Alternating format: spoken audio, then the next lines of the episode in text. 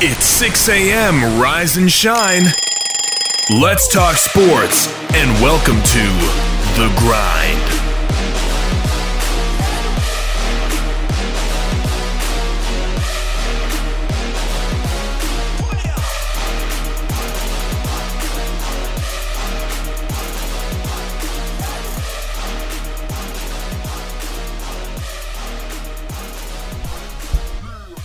And good Friday to you, and welcome inside the WKVL studios of Rocky Top Sports. I'm Wayne Kaiser alongside Booner, and you're listening to the Friday edition of the Grind. Hey, Boone, we've uh, we've got a way of making Fridays a little special, and this one's no different. You know that, man. It's uh, we've, we've got a treat right here. Yeah, we're making history today. Uh, a local who's accomplished some things that no one else has, it turns out. Yeah, and what we're talking about is we have David and Derek Evans in studio uh, to talk a little bit about uh, Derek's tenure through Alcoa, how he made it back to Carson Newman College, and then ultimately uh, what he's doing today. But Derek, welcome in, welcome in, Mr. David Evans, and uh, and Boone. I'll be honest, between offensive linemen, I'm glad this glass is in between us.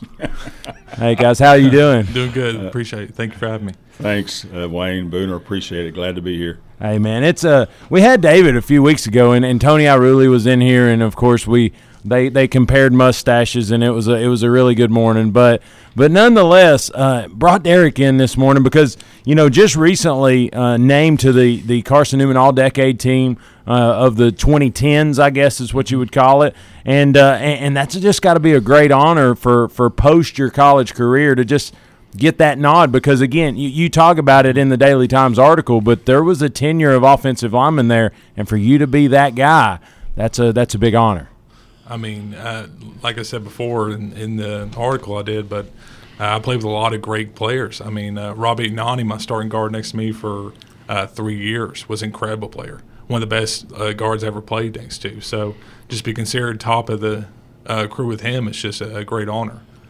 And and the way we're going to do it, Derek, is we're we're gonna we're gonna kind of mow through the the whole deal. We'll start it out cold because again, you, you know, we talked off the air a little bit. You've had the opportunity to play for probably two of the the more successful coaches in the state of Tennessee, and Ken Sparks. And maybe Ken Sparks in the nation, but Ken Sparks and, and Gary Rankins, and, and that dynamic had to shape some of that success that led through your, your career, I would think. Mm-hmm. I mean, uh, Coach Coach Rankin early on in high school, um, he's definitely uh, polar opposites compared to uh, Coach Sparks. He's uh, hard nosed, country, um, will get after you, is, is always uh, one to let you know if you mess something up. Uh, Coach Sparks in his later years uh, was a lot more family friendly, a lot more centered on who you are as a person, who you are as a man, and try to get you ready for a better part of your life. Derek, uh, we take a big interest in Coach Rankin around here. What uh, what what can you tell us as far as some interesting times in the game and the sideline?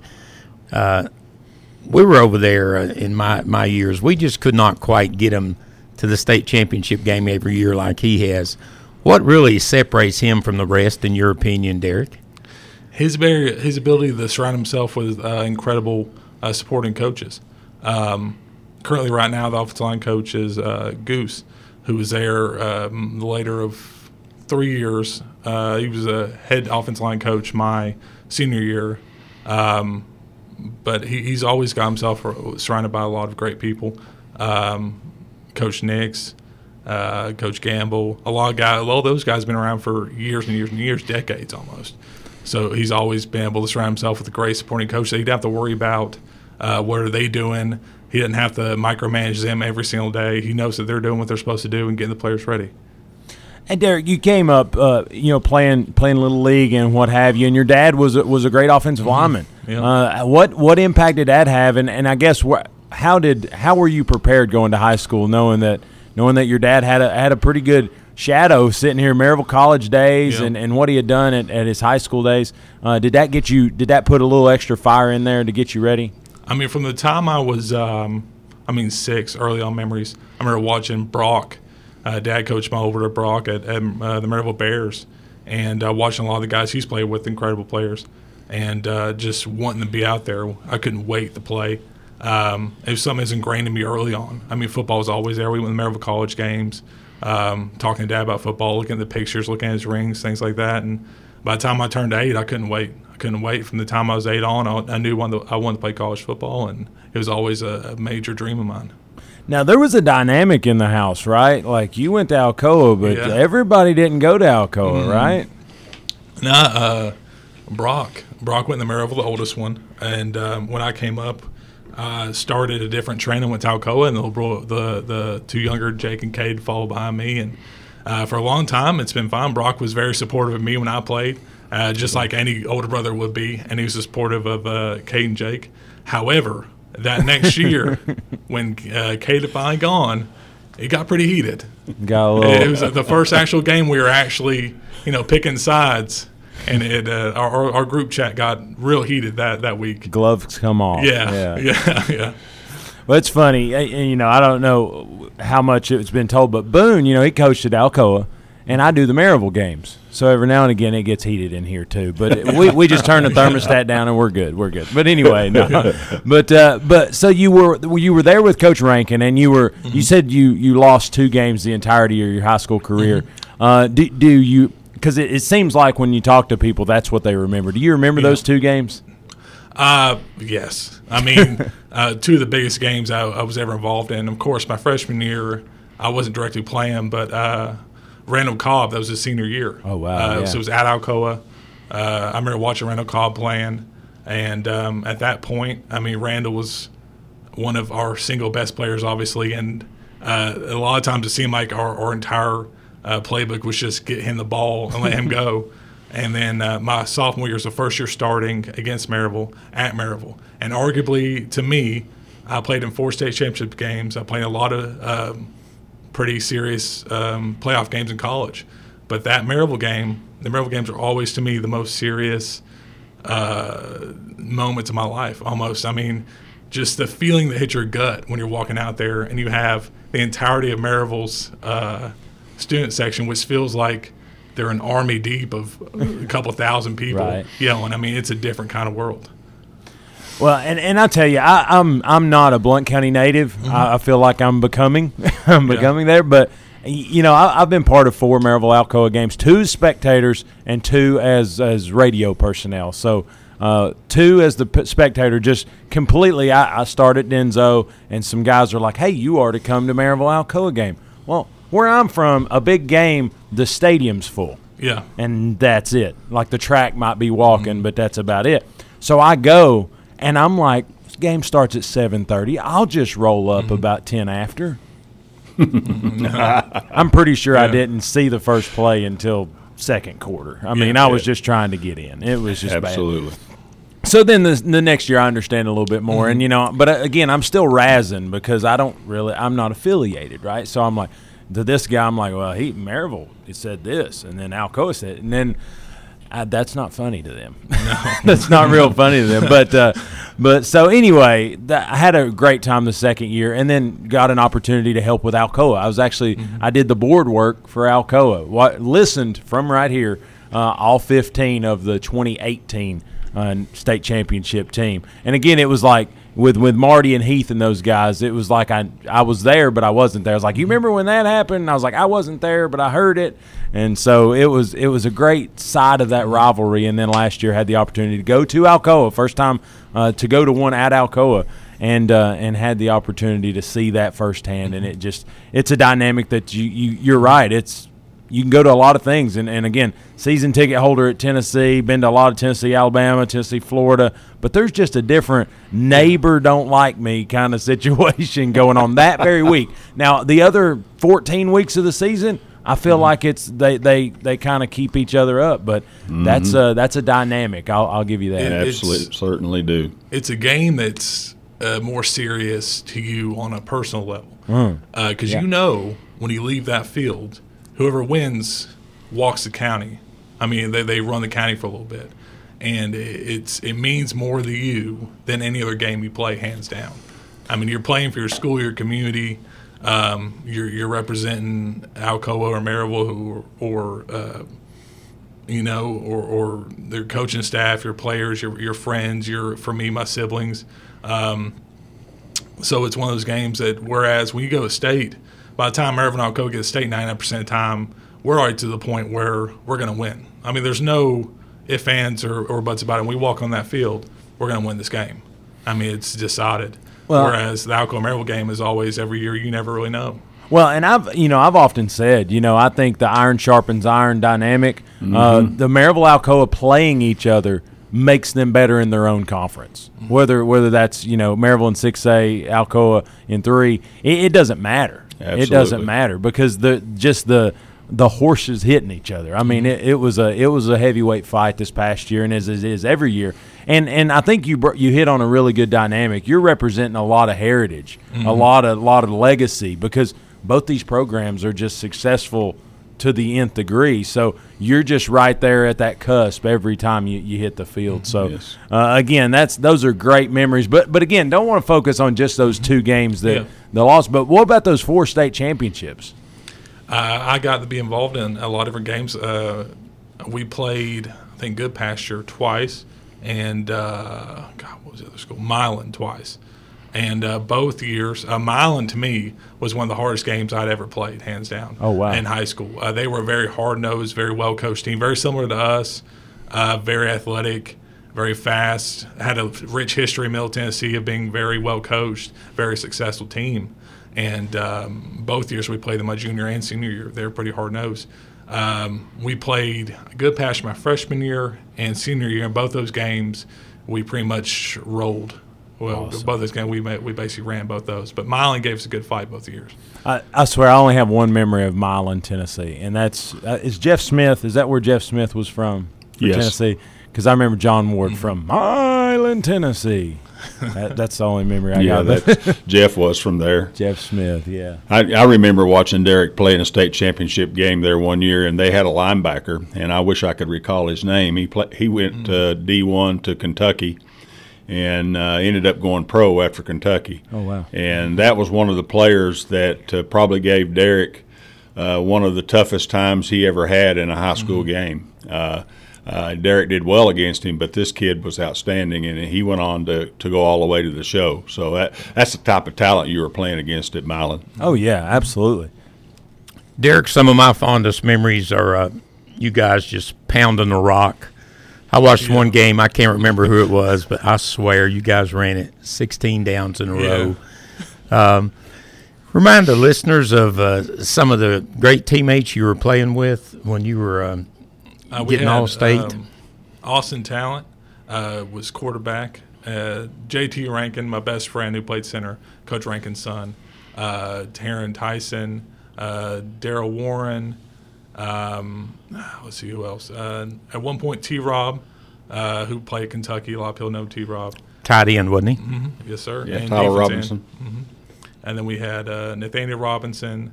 Um, we we had a lot of a lot of great players, um, a lot of guys who I look fondly back on playing with. A, lot of times I think about high school very fondly because uh, there's a lot of guys who know more like they're not going to go play in college, and they're playing just because they like playing football. Whereas a lot of times there's some guys who get into college and, and think college is a stepping stone to go to the NFL, and they, they treat it more like it's uh, a business or just like a job every day. Whereas high school felt like it was more of uh, something fun and more of a just a general game. So Absolutely.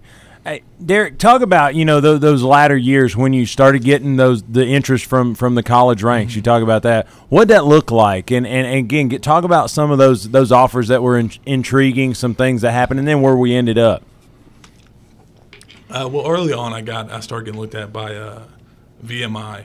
Um, that was the first Division One AA school that really started looking at me. Of course, uh, before that, I, I went to a lot of different camps. Uh, Dad took me, started taking camps what, my sophomore year, uh, my, for my sophomore summer, going like um, D1 camps, blue chip camps, just getting my name out there, just going looking at. And uh, that's that's a big dynamic, right? The, the Oh, going it's huge. going to the camps gets that name out there, right? So early on, uh, there was a lot of Division two schools, obviously, and then uh, and Division three schools. And as I got older and, and started coming up through high school, um, I started getting looked at by my first Division AA school was VMI, and uh, which I loved. I went up there and visited and, and really liked the school. And Um, actually committed to them pretty early on, and uh, and then as that year progressed, I think it was before my junior year when I, when I committed to them. Um, I started getting more and more uh, looks. A lot of times from military schools, Army, Navy, Air Force, uh, Wofford, Furman, um, and then eventually Appalachian State. And uh, Army actually came to school and offered me and Aaron Tyson both. Um, just they pulled us into a room randomly, and we were in workouts. Pulled us in a room, and one of the representatives was like, "Hey, we like you guys. Here's an offer," and we, we gave both offer that day. And um, Appalachian State was actually just kind of funny. Coach McLean, uh, offensive line coach at uh, Appalachian at the time, uh, came in randomly into town because he just knew of Alcoa Maryville. He had heard of it. Uh, he went to Maryville first, talked to George Quarles, and George he asked George he needed offensive lineman, and George said if you're looking for offensive lineman, go to Alcoa. and so McLean That's came awesome. to Alcoa while we were going through a walkthrough. What a compliment, Uh, Derek. yeah, uh, and that's something I didn't find out till way later on, and uh, that's what till, still to this day I really appreciate George, and you know we're obviously play for different sides, and uh, he's still a great man, but uh, I, we got done with walkthroughs, and, and I got pulled into an office randomly, and apparently McLean had come in, and they popped in one of my game films. He watched the game film and talked to me there, and basically offered me on the spot too. So Oh wow. I went to um, a recruitment game up at App and just instantly fell in love with the environment and the people and the. I think they had 32,000 fans there that day. Uh, the mountains was beautiful. I mean, the entire environment was great, and for me, it was just something I thought I was really looking forward to and I really love. And so that day, I also uh, I decommitted from VMI and uh, committed to Appalachian State. David, what what was the dynamic like? I know as a dad, you were probably pins and needles. You know, when people would come see him or you take him to the camp, because again, you, you know, you're pro Derek, right? You, you're about, you know, he's really good. What what? Uh, how did you, I guess, mow through that dynamic to to be dad, to be to know what good is, but then also let Derek have his own moments. You know that's a that's a, a, fine line. Uh, you know you can uh, running that line and not crossing to either side is very very difficult. Obviously, you have a tremendous amount of bias about your son, but at the same time, you've got to look at him objectively and not put him in positions to where you know or force him into positions or opportunities that may be uh, you know a little beyond his talent level. Uh, fortunately, with Derek you know, starting off by taking him to these camps. Uh, they were great opportunities for him to see D1, future D1 commits, guys that were 6'5, 6'4, 290, 300 pounds. And in a lot of the offensive line drills in those camps, they're done with no pads, no no helmet, no nothing, and it's it is a war. And Derek came out of a bunch of those with a bloody nose, uh, and but but you know what what your you know my son learned there, Derek learned, is that he can handle these guys. He can play. And he's not six foot four. He's six one, but he can get under them and he can hold them and lock them. And that is what I think begins the pattern of developing that tremendous confidence uh, to play and, and not fear or not worry about can I do this. And I think that that was one of the most important steps that we did. And I'm going to tell you the camps are hard. They're all day long. It's 95 degrees. You know, you're in Atlanta, Georgia. You're at a D1 blue chip camp, and it's just absolutely brutal. And Derek made it through all of that. did did well. He made the uh, he made the top 100 uh, in the in the South Oh wow. uh, at, at one point, and uh, you know he that that going on a resume when coaches are looking at it uh, gets you noticed, and and when that happened, that's when he started getting a review from a lot of different teams, and uh, you know, but once that started, then you know, as far as I was concerned. I fell back to the position of just watching my son play because he didn't need any more help from me or guidance. He knew what he had to do and he did it all. And, and you know, I, one of the things I tried not to be was the dad in the st- stands that was down on the fence trying to talk to his son, you know, yell at his son, uh, and, and, and et cetera. And that is just sit in the stands and let your son play. And uh, you know that that is absolutely crucial in my opinion. I've seen some parents that just can't quite do that, Right. And their kids spend more time looking up in the stands at their parents to see if they're okay or. or uh, Derek didn't do that. I didn't do it, and you know, and I'm very very happy that that we did it that way. And I did it with all four of my sons. Sit in the stands and keep your mouth shut and cheer when the good things happen. Absolutely, Boone. He said confidence. We've heard that before. Coach Hersbrun said that's a that's key to success. I think he's got something there. Yeah, and it, it took a lot of restraint when uh, when your kid comes back with a bloody nose and you just encourage him. And uh, Derek, I, I see from these conversations you just kind of built it and built it. And I think I read coming out you were a two star, mm-hmm. but you made some of these people that uh, put those two stars on you think twice. Yeah, and I love that uh, motivation you had.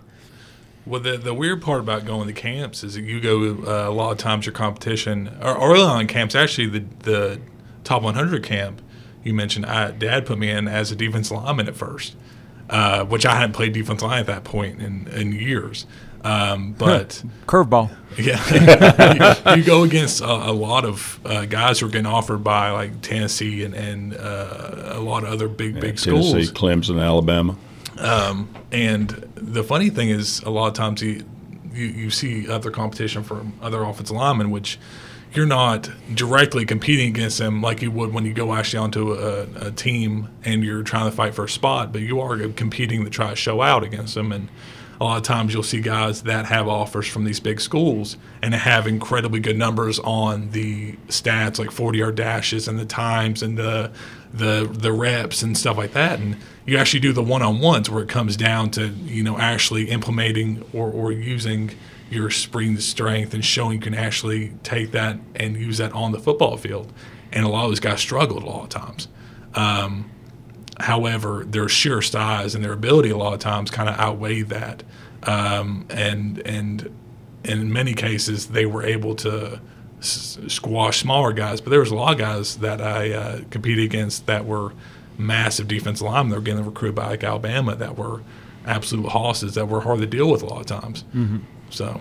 So it helped develop you as a player yeah. as well. I mean, it made it. I, a lot of times they talk about you know, especially talking with Tony, your dad, and then Boone is that that hard practice or those hard camps really set you up for for a time where Friday nights kind of become the play. I mean, you really you, you're set yourself up to be a little faster in those moments because you've prepared so well. But uh, but you had a great time in, in high school. You were a All-State honoree your senior year. You were also a, a finalist for Mr. Football mm-hmm. Double A, and, and you also uh, paved the way, part of an offensive line that averaged 46.1 points a game and 13.9 yards per rush. That's a that's wow. a, that's an average you don't hear very much. That's ex- that's exceptional.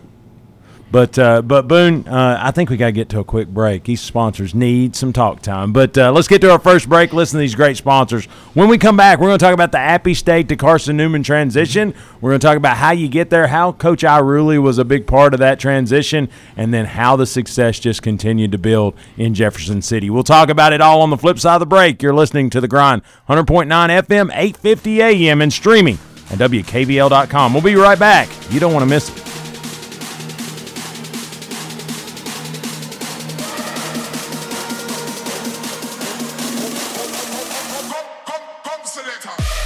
Hometown alternative to Ordinary Sports Radio, 100.9 FM, 850 AM. Rocky Top Sports.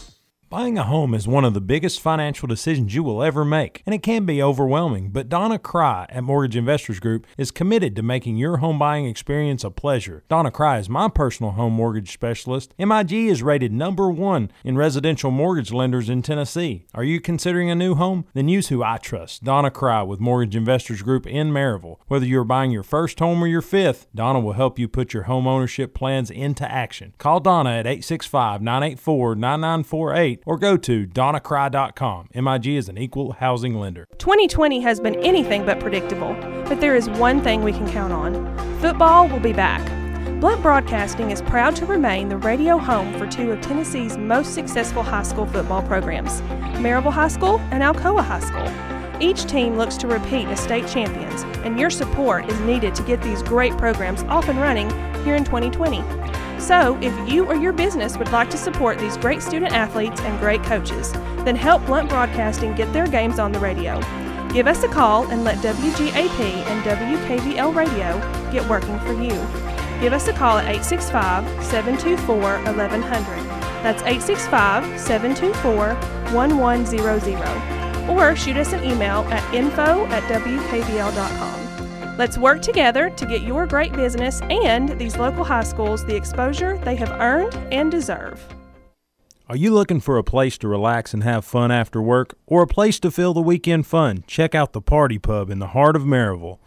They open at 7:30 a.m. and have daily drink specials. They have darts, karaoke, and billiards daily, as well as Tennessee football each and every Big Orange Saturday in the fall. So check out the Party Pub on Ellis Avenue in downtown Maryville, a place where they treat you like family and it's always a good time. In response to the COVID 19 coronavirus outbreak, and in what the Blount Partnership sees is the best interest of its visitors, employees, and community, Taste of Blount slated for September 10th in Maryville, the Townsend Fall Festival scheduled for September 25th and 26th at the Townsend Visitor Center, and the Best of Blount Awards, booked in October, are canceled. The events will not be rescheduled in 2020. These fall events are cherished productions that the community looks forward to annually, but the current environment is not conducive to holding large events where physical distancing is difficult. Have you heard about or seen the Grind's brand new user friendly website? If the answer is no, I think you're kind of missing out.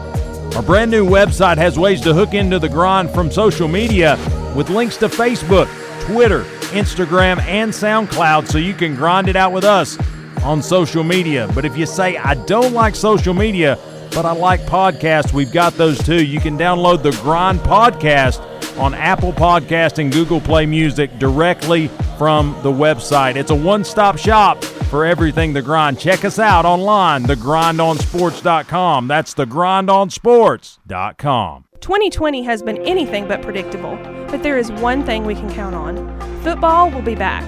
Blount Broadcasting is proud to remain the radio home for two of Tennessee's most successful high school football programs, Maryville High School and Alcoa High School. Each team looks to repeat as state champions, and your support is needed to get these great programs off and running here in 2020.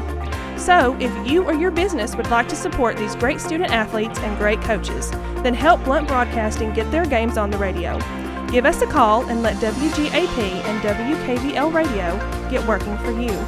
Give us a call at 865 724 1100. That's 865 724 1100. Or shoot us an email at info at WKVL.com. Let's work together to get your great business and these local high schools the exposure they have earned and deserve. We don't always promise to be perfect, but we promise to give you our honest opinion. This is sports radio from a fan's perspective. You're listening to The Grind on 100.9 FM, 850 AM, Rocky Top Sports.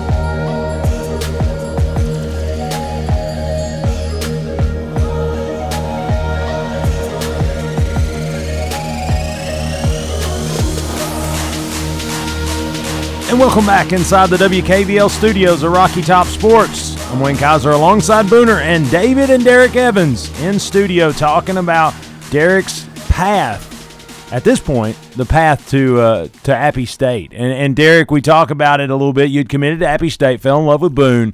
Uh, again, that, that campus, that that dynamic, that that area is just something that's I don't know. It's just its own little thing, right? Mm-hmm. And uh, and, and so what happened? How did that dynamic shift and, and change and come to, to Carson Newman? So when I uh, I first came up there, obviously we were all the freshmen redshirted, and uh, happened to being a major uh, learning curve for me early on. I mean, just like most colleges for a lot of a lot of young guys coming in. Um, I remember coming in there and thinking I was gonna just, you know, show them what I had, just run people like I did in high school, and uh, I remember my first my first day in camp. We came in and I came to take on a middle linebacker like I always did in high school, and I was like, I'm gonna just show my guy, I'm gonna pancake this guy. Little did I know that linebacker was a two-time All-American. Oh, and uh, I came, things. I came up through the hole and came to hit him, and I thought I was just going to run him over, and he caught me like I was a small child and proceeded to WWE style slam me on top of my head, and I woke up to Coach McClain telling me to get up and welcome to college football. Nice. So I mean, I play against a lot of a lot of great players, a lot of guys that I didn't know players could be that fast. Uh, my first one-on-ones in college, I played against some of these juniors and seniors that were basically at that point grown men compared to me, and I would take my first couple of steps and expect them to be here, and they would cross me over and come back over, and before I knew it, they were completely behind me. I was on my butt. Right. I mean, but but I think that's part of college period though for a lot of guys. Did he- Absolutely, that turn that turnkey. But, but go ahead, Boone. Did he have a mean forearm like uh, your dad will know about this guy, Jack Lambert? My hero. We uh, we had a lot of guys. I mean, uh, funny enough, uh, to my major welcome to college football moment, both those guys are great guys, very nice guys. My the um, I actually had a defensive tackle we called uh, Big Dan, and Big Dan was a very calm, friendly guy in practice, and um, a lot of times uh, being redshirt, he run the scout team early on, and I would uh, we'd be doing like triple option, which fit what I did in high school a lot, obviously, and I would down block him all the time, and he'd let you kind of do your thing because uh, he was just chilling in practice, and he'd get yelled at. I'm gonna never forget one day he got yelled at. They had a bad game the, the week prior, he was mad. And uh, I came to down block him, thought I was going to do my thing, and he caught me. I'll never forget that came down. He just turned at me, caught me, and then flipped me uh, like like a like a small child again. And I was like, okay, well, maybe uh, maybe he was letting me, you know, work him over a little bit. Maybe uh, I wasn't as good as I as I thought.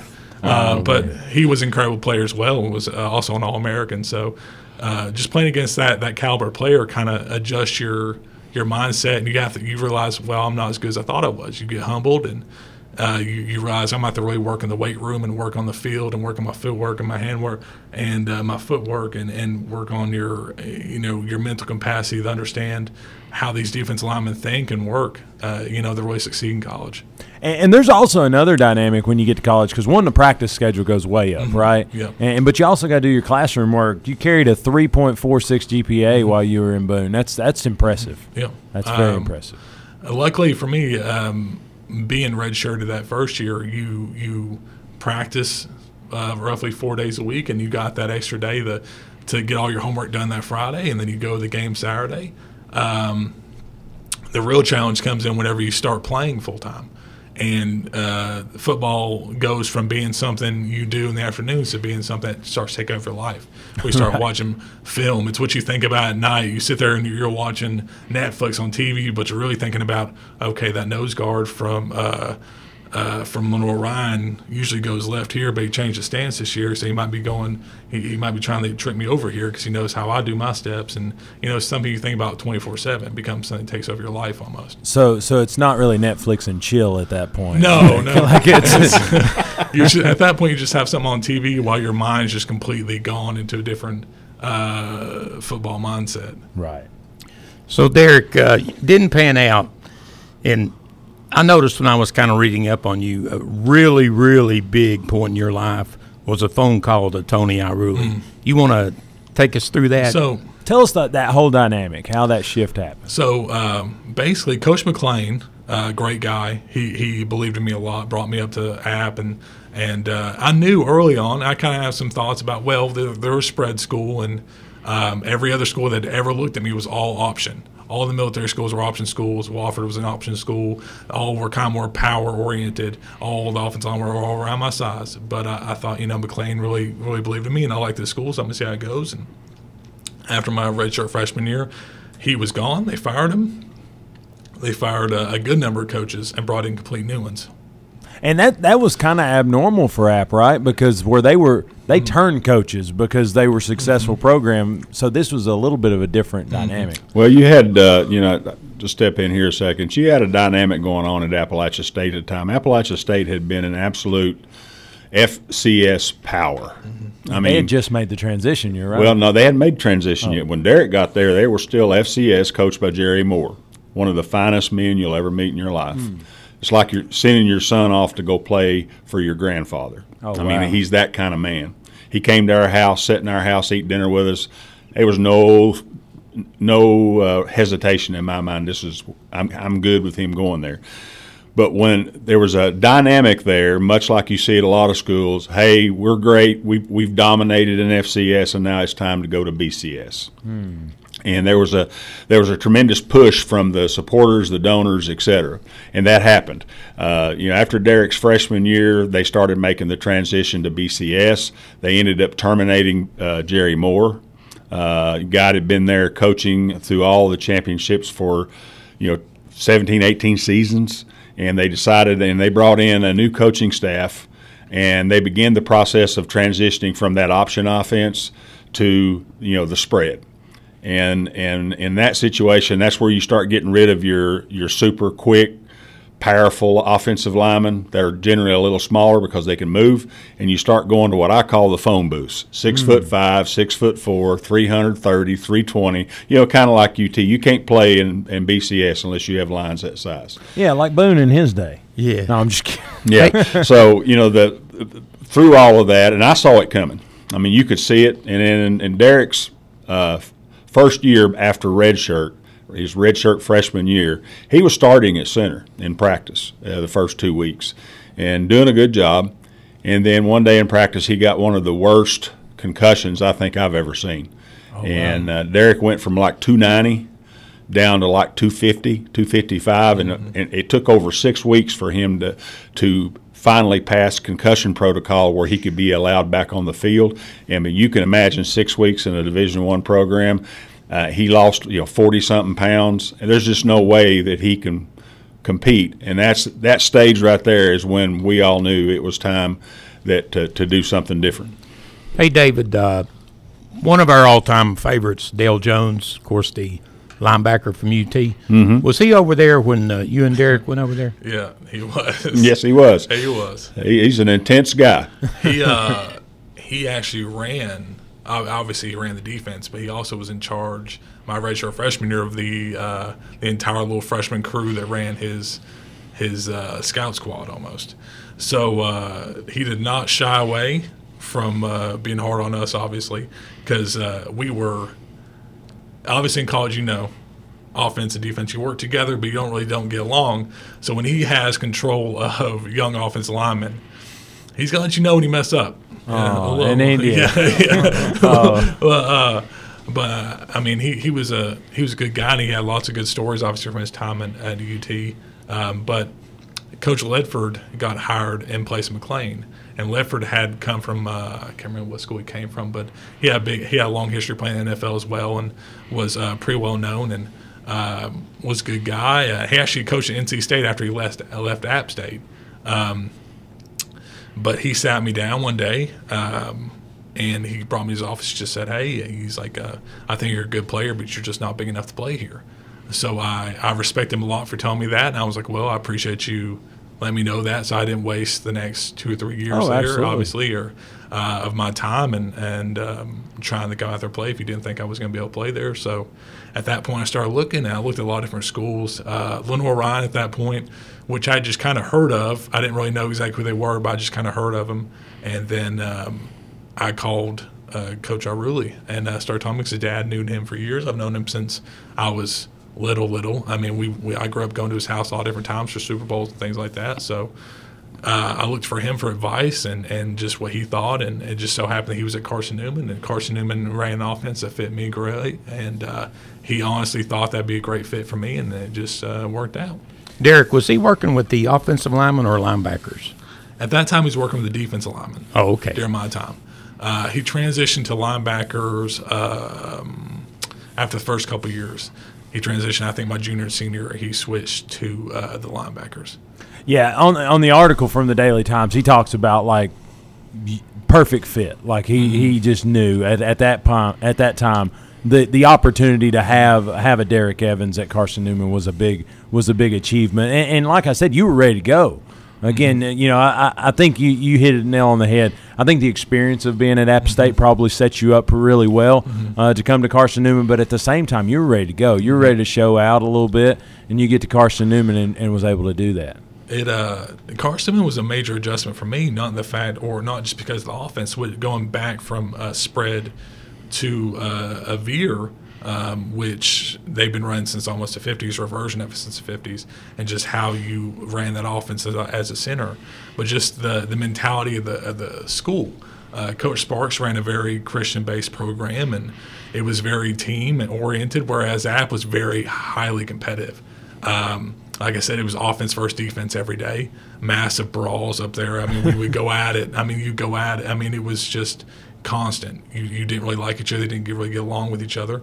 Um, whereas Coach Sparks transitioned where he wanted to be more of a, a, a, single team, a real team working together. And I had a hard time adjusting to that. My mindset at that point was very much us versus them. I didn't. I didn't. When I first came out there, it was hard for me to adjust to that.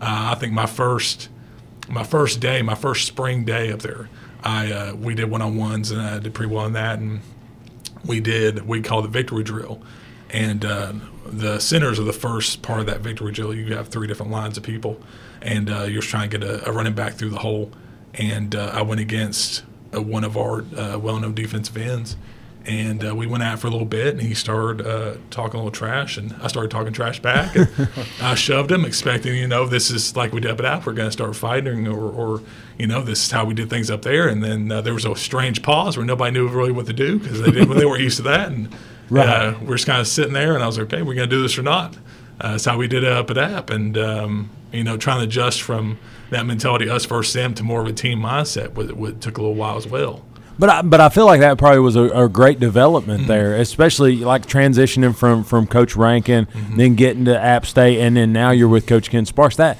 that well-rounded dynamic. Mm-hmm. That how much how big of a trend? Like you talk about how it was a big transition, mm-hmm. but how looking back, how much did that just grow you as a player? Uh, Coach Sparks, I mean, is obviously everybody knows Coach Sparks being a very uh, Christian man, and he shaped me more as his meetings 90% of the time weren't about football. it was about life and who you were going to be as a man and who were you going to be as a father, uh, who you're going to be uh, in your day to day life in Christ. And uh, that's what his meetings were about. I mean, uh, most time we'd be we'd sit in our and we'd have team meetings, and most time team meetings are maybe 20, 30 minutes. Ours would be a solid hour and a half, and it would be a, it would be a good sermon every single. Time. I was going to say a sermon. Oh, every single time. Hey, Derek, um, were you uh, were you there when Ken Sparks? Marvelous quick story about him. I had some uh, graduate studies over there, and I was in the cafeteria eating. And I observed him three different times just walk into the cafeteria, go up to a student he'd never even seen before, and sit down and have lunch with them and he he just believed that you got to know different people and uh, you influenced them. Mm-hmm. But uh, wonderful, wonderful thing that he did there. But were you there when he broke Bear Bryant's all time uh, coaching? I was. Yeah, yeah. awesome. senior year. Yeah. Man, you were really um, blessed. He was uh, he was a huge inspiration. Not the fact, not only the fact that he would you know go out of his way to just help a random person, but just watching him go through the process of, of, dealing with cancer. I mean, I remember at one point he was doing these crazy experimental um, blood transfusion process where he had a spout in his neck that he couldn't come out to spring practice because it was too cold. But he'd come out and visit, and he would have a literal spout hang out of his neck that he would go to the hospital, get the old blood taken out, and new blood put in. And I mean, he was fighting through that, and he he it was killing him more or less. Not not the cancer, but but being off the field for so long.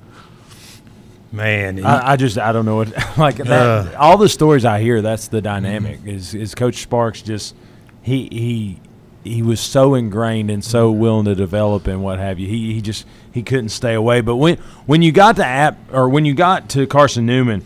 Uh, started all 13 games mm-hmm. there at the 2013 season. Uh, really a strong first season. Uh, did you feel like you kind of stepped in and was was in a place where you could really really do your thing and kind of dominate? Mm-hmm. um, well, I mean, it was it was a bit of adjustment early on, um, adjusting to uh, how we ran the offense, um, adjusting to um, the proper way to bear crawl, which is. Uh, adjusting from playing with one hand the ball on the ground to playing with one hand on the ground, almost in all fours kind of position, and snap it that way. And and uh, it took a little while that first year trying to adjust to, to different kinds of uh, defensive fronts and to properly get it uh, put in place. But near the end of the year, I was uh, I was basically accustomed to it and was having a blast. Yeah, it's a totally different uh, technique uh, between a you know the, the, the, the, position of a lineman in the veer versus the spread. You know, the spread linemen are more upright Uh, and uh, and when you're playing the veer, you're doing a lot of cut blocking, a lot of down blocking, and you're you're down, your nose is down, your head's up. You got both hands on the ground at, at some point in some cases, uh, or at least one hand, and you're really low because that's where the game's played, and uh, that is a big adjustment when you've been already transitioned to the spread. Absolutely, and and then in your sophomore season, you were able to clear the way for, for a Harlan Hill Trophy finalist, Andy Hibbett, uh, to rush for almost 1,400 yards uh, and rank in the top five in Carson Newman history. So that's that's got to be a big achievement there. Um, Andy was actually one of my one of my housemates for, for a long time. Well, I lived in a house off campus with a group of uh, five or six different football players, all of us together, and we split the rent between all of us. And Andy was a great guy. He played at Gibson High School. was a was a, pretty much a local um, uh, from Knox County, and uh, was a great inspiration as well. Just a general great guy, and um, not only with how he played, but just how he was as a person every day. I saw where uh, you guys, it was nothing for you to crack 60 points in the game offensively. Yeah. And I think uh, four different times you had 600 yards of total offense. Man, God just blessed you so much. And then Damian Baker comes along, and uh, he's another Harlan Hill Trophy finalist. I, I just see kind of an environment. I see a Rulli out there. You're like, oh, that's the guy I played pool with at his house. I see you really settling in and just enjoying it and relaxing, Derek. I had a I had a great time there. I mean, uh, well, even though, like I said, adjusting and trying to adjust from uh, us first in mentality to more team mentality, uh, that was a hard adjustment. But I still kind of kept a lot of that uh, us first in me a bit because I feel like uh, that that competitiveness breeds success. If you have a competitiveness, because I had a, a roommate of mine, uh, Phelan Booker, uh, who played defense end, and uh, even though we lived together at home, we were best friends. On the field, though, Not so much. no, no, highly competitive. Uh, we ran it. We ran a mouse a lot, and uh, it only made us better as players. I tell you, you, you know, we talk about what you were able to do in 2013 and 14, but 2015 kind of came came all to a head. At that point, you you had led uh, or you had led an offensive line that had a thousand yard rusher each of your seasons, and that didn't stop uh, there in 2015. As as the fina- the finale of your senior season, y'all rushed for 570 yards. Uh, Just a dynamic, a fifth highest single game tally in Carson Newman history. And then uh, uh, again, cracking 60 points, what, three different times that season? I think uh, that last game, Valdosta State, I think we scored almost every single way we had ever practiced. I mean, in, in every way possible, and in ways I never, I never thought we'd ever score. Because it's not that we couldn't pass; it's just that uh, Coach Sparks preferred not to pass. So us passing period in game, let alone scoring off deep balls, was was almost unheard of after a little while. They're like, they don't do this. This Yeah. wasn't on film. it's like, well, we run out of everything that was on film. Well, I mean, because which looking back, it's not that we didn't have a great receiver. We had uh, Stephen Ison, one of my teammates from Michael High School. Oh, yeah. and and Stephen was like six foot four. He had he had great hands. Basically, he was a full head head shoulders over top of every other DB he was trying to get guarded by, and uh, it's just Coach Sparks preferred to just smash it down somebody's face compared to try to throw it over top.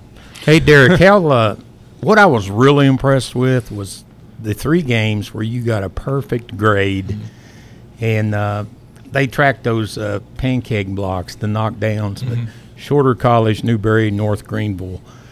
That that's just totally awesome. Uh, you had to be just attention to detail, perfection.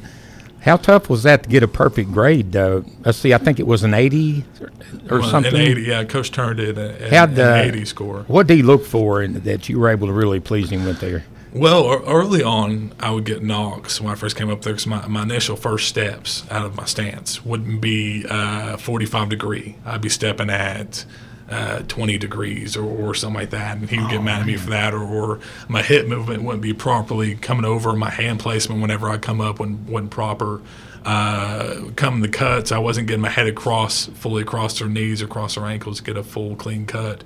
Um, so a transition of that just and just over the course of the years perfecting that that spot and that uh, that play style by the time my senior year came i was lucky enough to play a couple different um, games and against a couple different defenses who ran um, defensive fronts that, for me, uh, worked out very, very well, and and um, it just ended up being uh, one of those games that I watched a lot of film beforehand. I kind of knew how those defense linemen were going to step and how uh, they had adjusted in the past. Of course, every game doesn't go exactly or think it's going to go when you watch on film. A lot of times you go in a game and you think they're going to step a certain way, and the first couple plays you kind of have to adjust how you you think they're going to move, and you kind of see how they've adjusted to you from watching film. And um, it's just uh, you know it's kind of just part of football. Period is the ability to adjust to one play after another. Yeah, ab- absolutely. And, and, critiquing that craft went all the way through mm-hmm. your senior season, but it got capped off with a Remington Award and an All American selection. Mm-hmm. Big. Uh, what what uh, were were you on pace to be All American? And then how did that Remington Award? Uh, how did that call come through? Well, uh, the the All American part, you never really know. Um, I played with a lot of guys that like uh, I'm not sure if Robbie Nani made it onto a uh, All American team or not. He was, like I said before, one of the best guards I'd ever played next to, hands down. Um, so it's one of those things where uh, you never really know for sure if you're gonna get on something like that. Um, the Remington Award was a was a major surprise for me uh, because I, that's one of those things where I started out the year and my main goal wasn't to get a certain award; it was just to play the best I could. And um, if I got anything from it, that was cool. If I didn't, that was cool as well.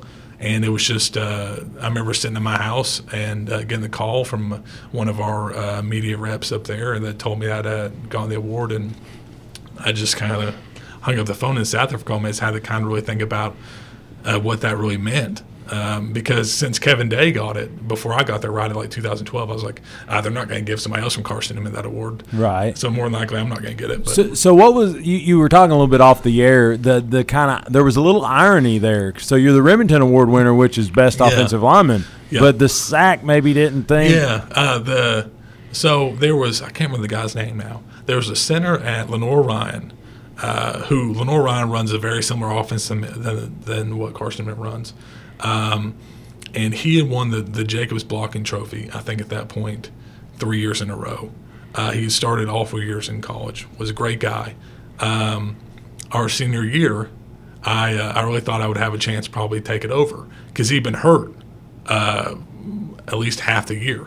I mean, he at one point I think had some sort of groin injury or a knee injury and was out almost half the year. I was like, well, I probably got a pretty good chance to get this year, and uh, somehow uh, he got it, and um, which is good for him. He's a great guy. I mean, I talked to him a couple of times after games. We kind of compared uh, our play styles and how we kind of ran the offense. He was a good guy, but uh, so uh, going from not getting that to just randomly one day getting a phone call that I've gotten basically the highest award you can as a center. Oh, absolutely. Was a, was a major surprise and honor. Derek, did the did the Jacobs Award guy also get All American? Mm, I'm not sure or not. Um, I can't remember now.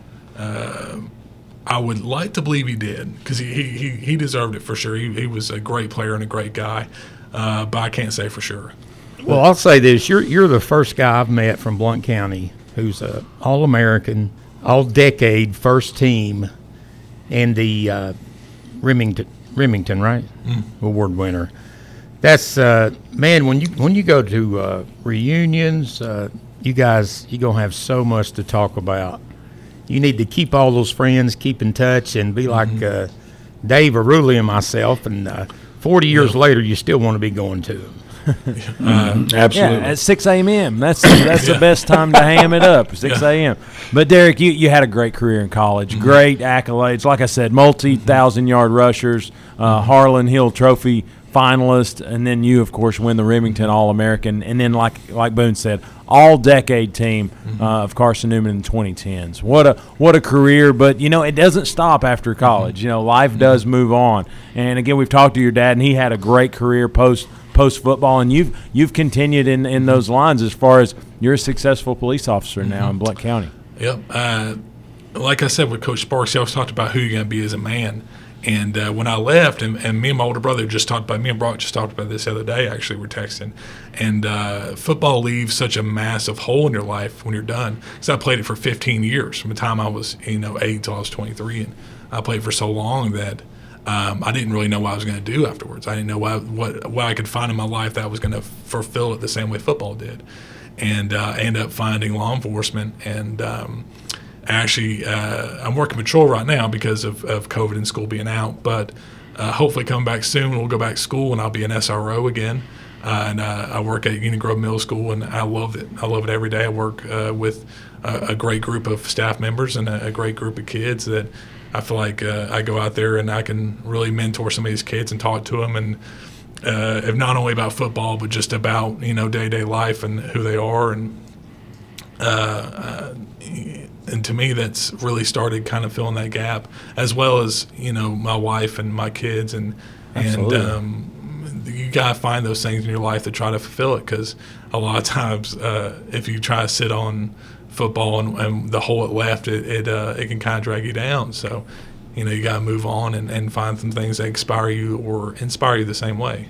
Well, I, that's that's awesome. But I'll, I'll, leave you Boone's tag number just so you've got that on record because he's he's a speedy he's a speedy one. That hat's no joke. That's that's why he's so fast. but anyway, but anyway, Derek, thank you for your service again. Uh, SROs like my my little boys that. Uh, at John Sevier. They've got a really good SRO, and, and, and, you know it, it means a lot because they'll see they'll see you guys probably out in, in town, and they're like, hey, there's mm-hmm. there's Officer you know there's Officer Evans, mm-hmm. so.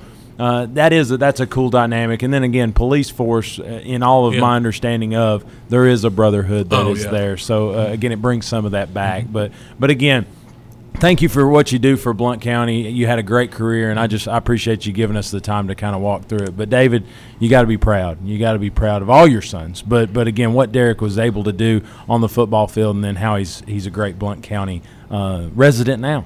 Absolutely, you know it's uh, it's one of the greatest blessings in life, and you know I've always said that uh, you know you can have big houses and lots of money and you know super nice cars but but if you if you if you have children that don't add value to the community and to society then you failed. And uh, you know I don't care how what else you do in your life. And uh, Kim and I have been absolutely blessed with uh, four sons that have exceeded any of our expectations right. and and and are you know making a difference day to day. And Derek has done that. He's got a hard job. Uh, you know today it's a scary job uh, but uh, you know, I, I, I, continuously get reports from the, the staff at uh, Union Grove as to what he means to the kids there, and that's more important to me a lot of times than any of his uh, uh, football accolades. yeah, you know what my oldest son does at Pellissippi State, Brock. you know, and and and then my younger two sons, Jake and Cade. Jake's down at Robins Air Force Base now as a software engineer and then Cade graduates from Tennessee Tech next year. So it is just an absolute blessing, and I thank the Lord for those blessings. Absolutely. Derek, I think you hit the nail on the head when you said one word mentor mm-hmm. and a role model. Uh, you can ask a few questions and find some kids that are just so thirsty mm-hmm. for a person like you, take an interest in them, uh, cut up with them, build their confidence, and uh, it's going to be just like the football field where you never took a play mm-hmm. off and you took pride in everything you did. And my hat's off to you, brother. I appreciate that, and, and it, like I said, it's a it's a really fulfilling job. A lot of times, I got close to a lot of my a lot of my kids, and we're looking forward to come back to see how they've done this this uh, during the COVID break and the summer break. And uh, I know a lot of them. I, I kind of worry about a lot of times they don't have somebody there that kind of try to guide them into a proper uh, future. And uh, there, I got a lot of kids that will just kind of show up in my office and talk to me about, hey, I've got this going on at home, or um, I, or can you give me advice on this, or what do you think about that? Um, so, and I really miss that day to day. Um, but one of the main things I wanted to touch on real fast is just how important this man next to me has been. Uh, my father, um, from the time I can remember, not only in football but just in every way. Um, and teaching us who to be and how to be and our mentality in life and uh, uh, going above and beyond to provide to us a life that many people uh, could only wish or dream to have. And um, I wouldn't have been anywhere near as good a football player as I, as I turned out to be if it weren't for Dad. Dad, from the early on, shaped who I was as a player, uh, not only through form but just um, through mentality. David and Derek Evans. Blount County has has done them well, and, and they've done us better this morning. So Thank you guys for coming in. It's always fun talking, and we'll do it again. Absolutely. Thank you. Hey, if you're on your way to work or on your way home, take care, be safe, and yes, grind on. We'll see you Monday. Have a good weekend.